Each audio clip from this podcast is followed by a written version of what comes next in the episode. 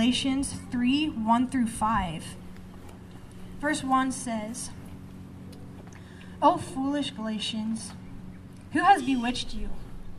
It was before your eyes that Jesus was publicly portrayed as crucified. Let me ask you only this Did you receive the Spirit by works of the law or by hearing with faith? Are you so foolish? Having begun by the Spirit, are you now being perfected in the flesh?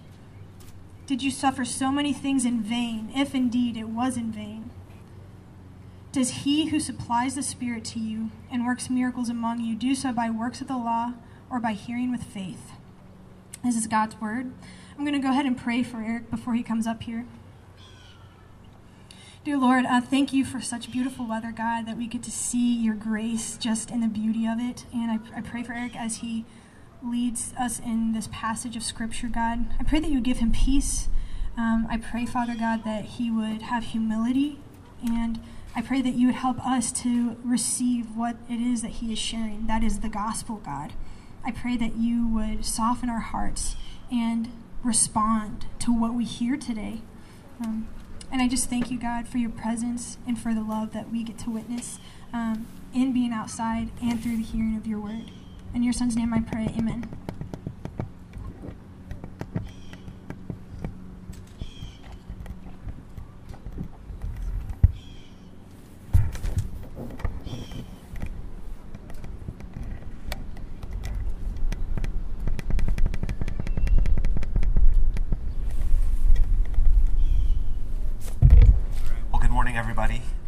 Feel like it was a couple weeks ago, Michael Tooley got up here and he was saying how concerned he was about his hair blowing around in the wind. And I just thought that was really cute because some of us have real concerns about that. Um, but, you know, Michael's a sweet kid and I, I can empathize with him. So um, I have not been up here in a while, so this could be an interesting morning.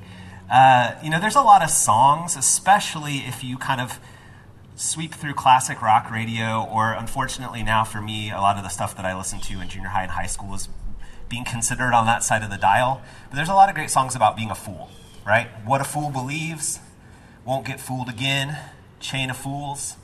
One of Kevin's favorites, Foolish Games, Jewel always weighing in with Foolish Games. We have these decades of radio that express the truth that we don't want to be fools, right? Unless it's in the right way. Fools for love, fools for the beautiful things in life. In the first five verses of Galatians 3, Paul calls his friends, his spiritual children, fools.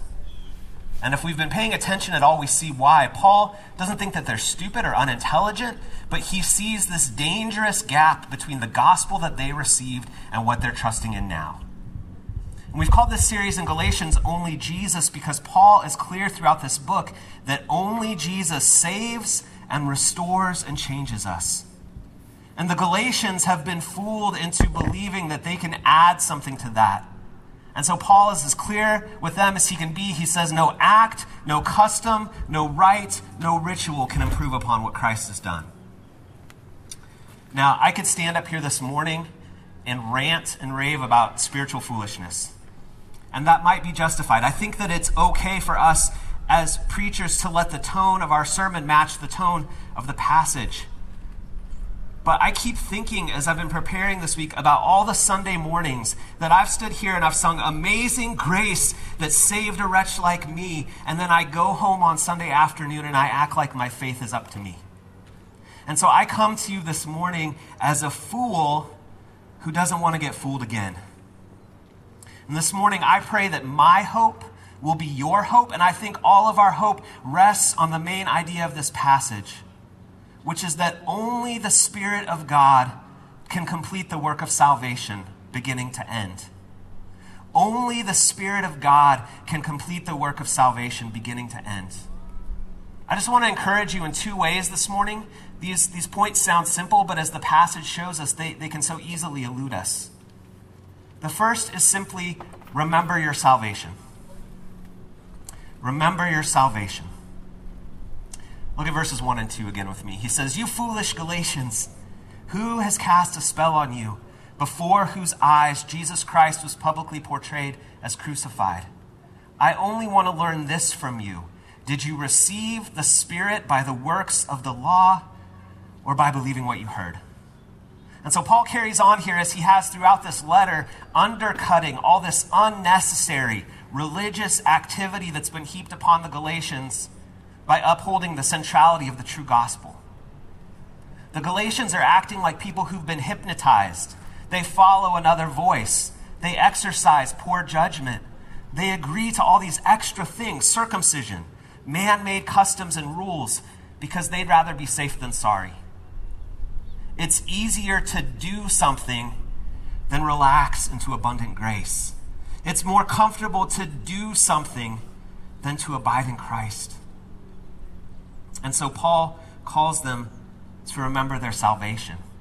And he's not doing so because he's interested in some sort of passive spiritual nostalgia.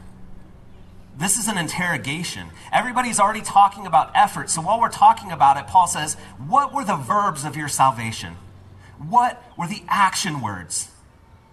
In verse 1, he says, You beheld the crucified Christ. You beheld him. We painted a picture of Jesus on the cross, broken and poured out for you. You gazed upon it. You staked your life on it. And there are implications to that that you can't ignore. When you see and you acknowledge Jesus on the cross, it presumes that all the work of salvation is His. He is where you should have been. He kicks the legs out from under all of your good works. He does so out of compassion because he knows that you cannot come to God by yourself. And so, out of love, he puts an end to your failure and your striving. And when you behold the crucified Christ, when you truly set your gaze upon him, you cannot look away without stumbling, like Peter did when he was trying to walk on the water. You cannot turn your gaze back to yourself and your own doing without losing something fundamental about the way that you and God relate to one another. You beheld and you also received. Verse 2. The Galatians wear the mark of true believers. God has set his spirit upon them, loosed his power in their lives. They walk around in his presence. And inherent in that word received is the real work of salvation. Because what does received imply? Received implies something extended, something given. When I go downstairs on Christmas morning and open a present, when I receive a kiss from my wife, even when I receive a compliment from somebody about something that I've done, there's this fundamental understanding that I didn't make this happen. I can't add to this. My work is to receive with gratitude this little miracle that's been given to me. And so responding in puffed out pride, or, or, even worse, trying to just take these gifts for myself, it's foolishness.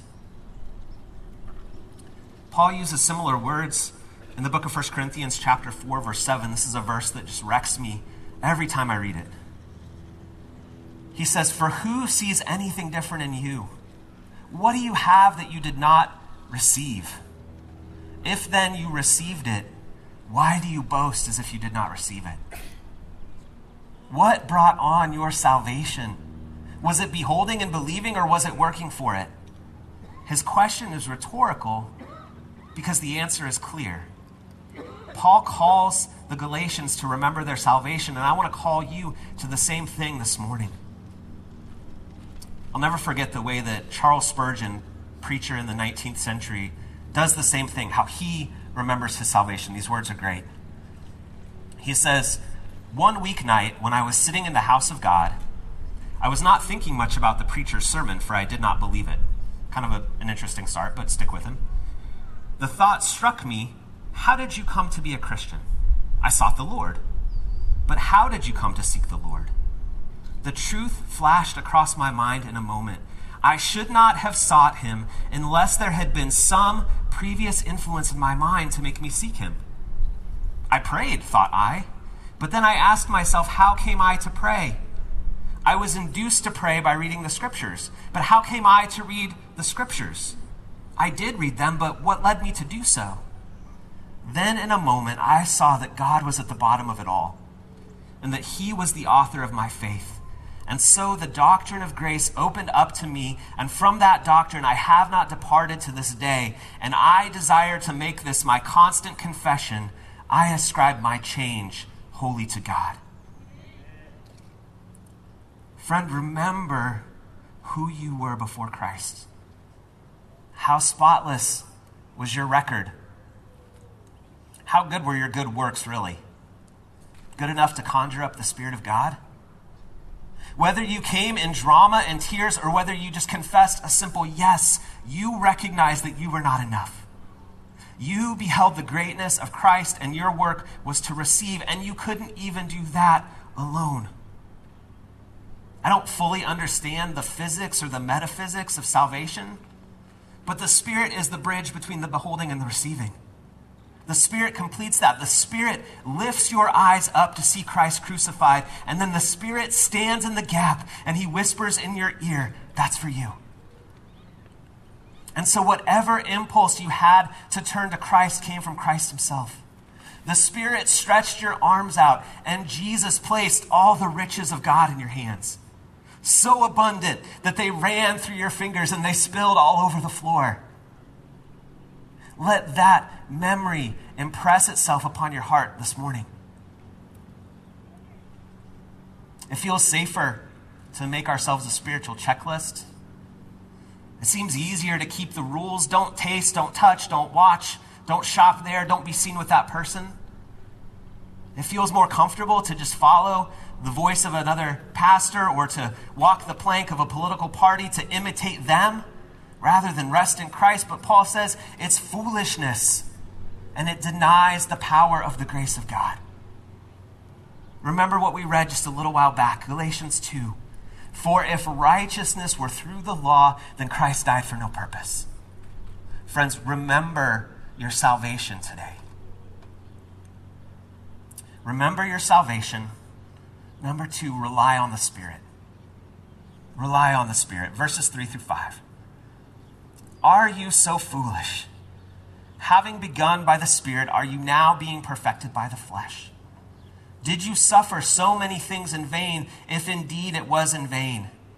Does he who supplies the Spirit to you and works miracles among you do so by works of the law or by hearing with faith?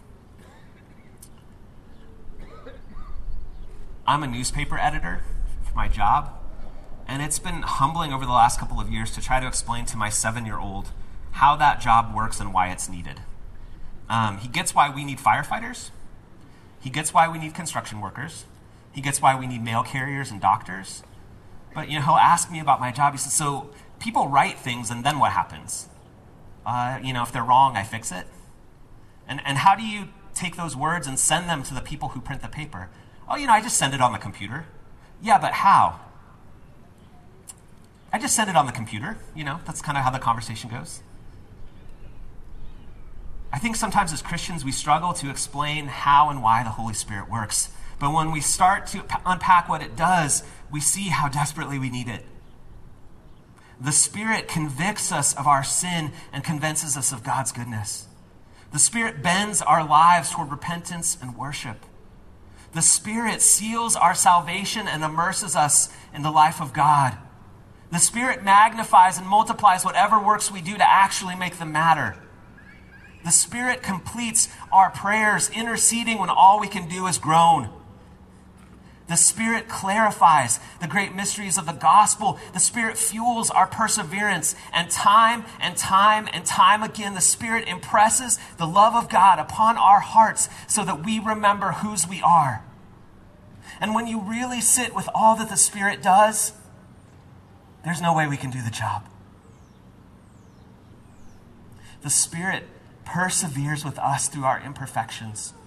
And one day the Spirit will deliver us into the fullness of God's kingdom perfected. And we're going to stand before Jesus and we're going to marvel and look back and say, How did I get here? And we're going to try to look back and we're not going to see anything that we've done. The answer is going to be clear only by the Spirit of God at work in you. And yet I keep trying. The dots don't always connect for me. If you asked me to recount my salvation, I would tell you it was all Jesus. But if I'm honest, on most days I act like everything else is up to me. My spiritual growth, my victory over sin, my ability to muster up worship, all of it, it's on me. Circumstances are different, but I'm just like the Galatians. And this so often is the source of my spiritual despair. I act as though I'm being perfected by the works of the flesh, but the flesh is weak, y'all. As one scholar points out, some Galatians were literally putting their flesh on the line through circumcision. Think about that. But everybody within the reach of Paul's words was staking their hope on the works of the flesh. If they could just do enough, if they could just get enough right, their salvation would be sealed, God would be pleased, they could be secure. But it's a lie. There's no logic to it. We talk about imperfect people being saved by a perfect God, but then those imperfect people start to believe they can finish the job. This is just the old man, the old mindset inside of us trying to hang on and do something, and we've got to give it up. Don't believe the lie or fall under the spell that you can finish what God started. There was a point in your past where you looked at all your good works and you saw nothing but dirty dishes and filthy clothes. Don't start trying to boast in how clean your house is now. You tried to belong everywhere that you could squeeze in, but there was one person who knew you and loved you fully. Don't start trying to make it on your clubs and your social circles now. At one point, you threw your hands up in the air and you said, I can't do this. Don't now buy into the gospel of I can be enough. No plan that you make, no party that you join, no success that you have, no shortcut that you take can replicate the slow, patient, loving work of the Spirit of God in your life, refining you, completing you leading you from salvation to perfection. Of course, we need a substitute. Of course, we need an intervention, but it can't be something that we draw up or dream up.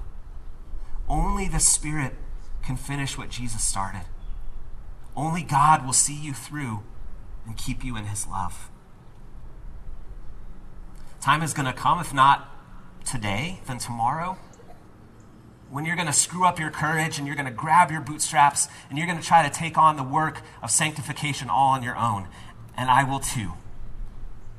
And when that happens, please remember your salvation, recognize the Spirit, and rely on its work.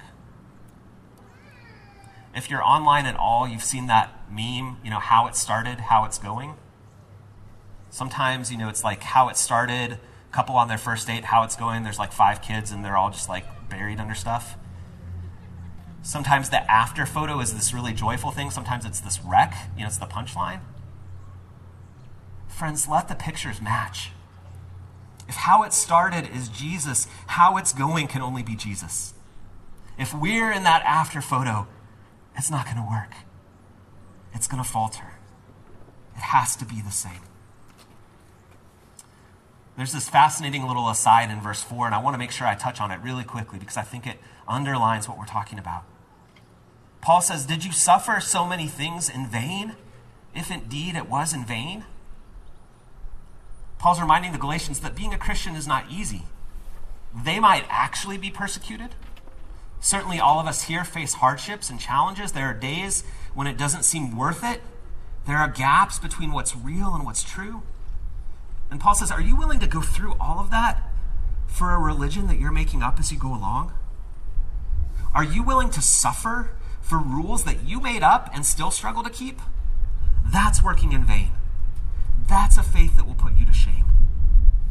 But if you rely on the Spirit, if you allow it daily to shape you into someone who beholds and then receives, and then gets up the next morning and beholds and then receives, that's never going to put you to shame.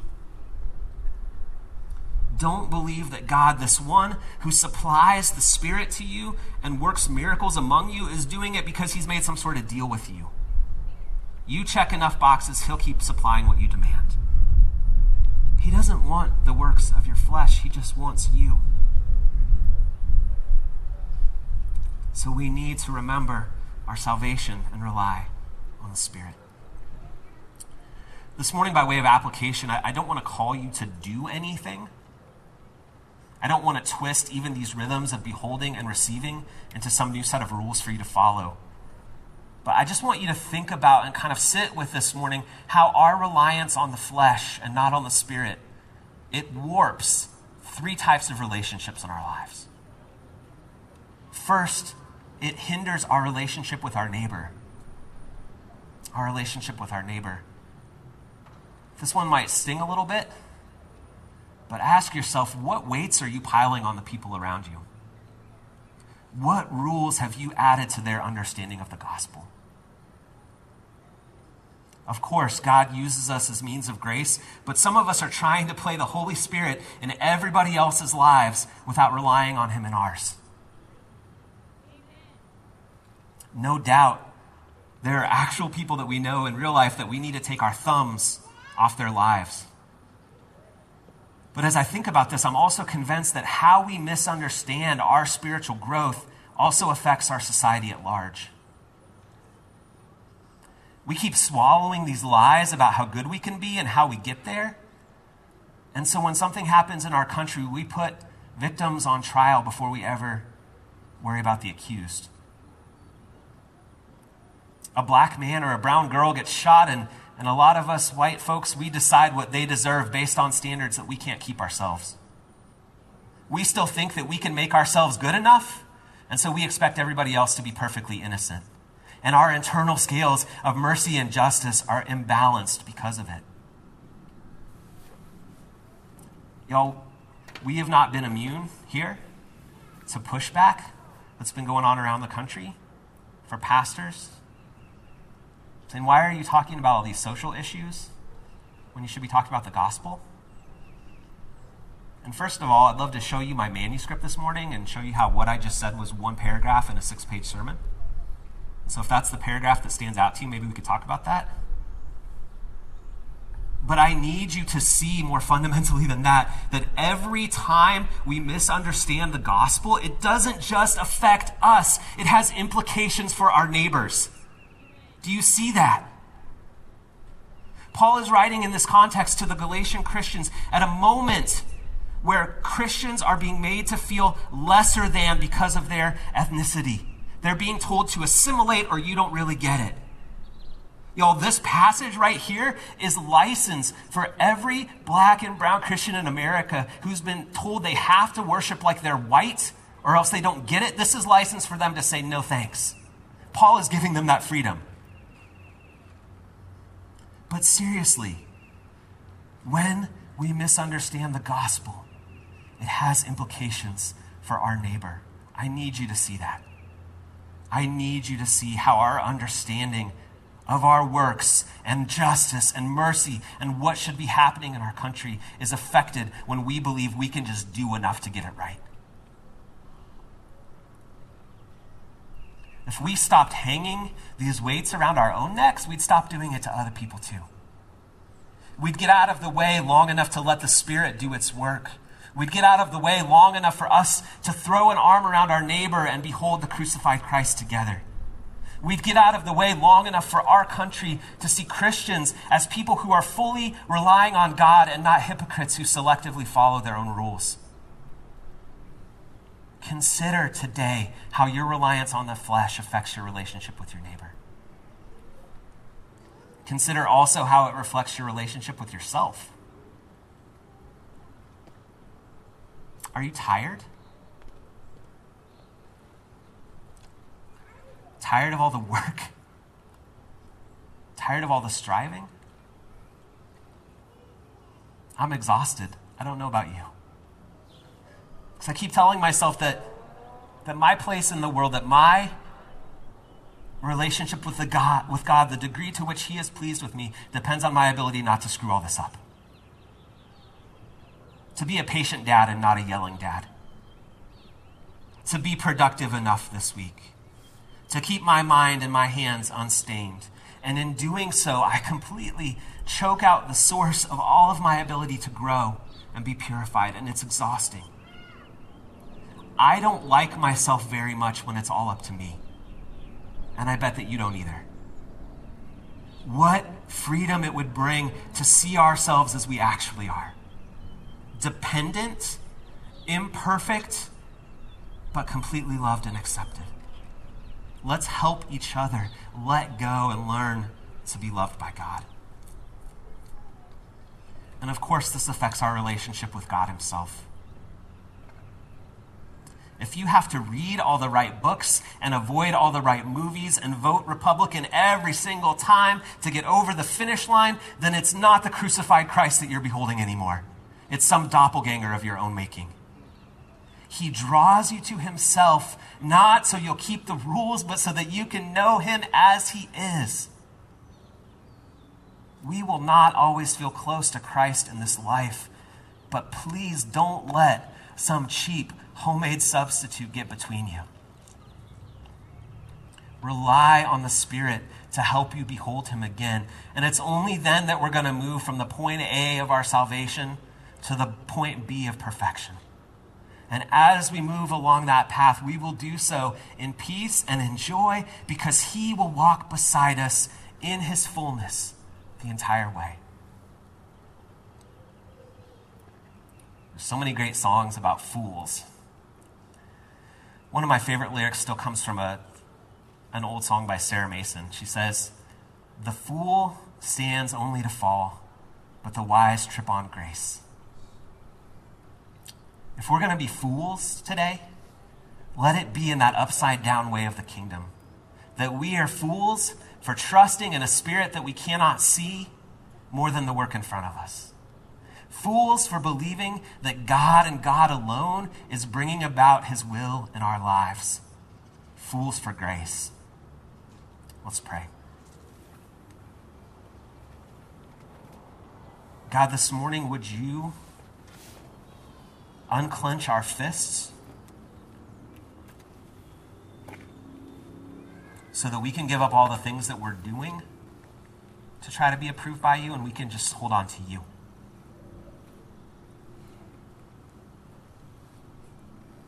God, I know that there's an opposite problem sometimes where we, we don't do anything, but I don't think that's the problem for most of us. I think the problem is that we think we can make it happen on our own. God, help us this morning to remember our salvation, to see who we were before you, and to look and see that even if we're not where we want to be, oh, how you have changed us and you have moved us, and you are putting us on a path that ends with you. And as we do that, God, help us just to give up on relying on anything but who you are. Your spirit at work in us, your spirit moving us, your spirit sealing it all because you're the one who has the power and we just get to drink you in.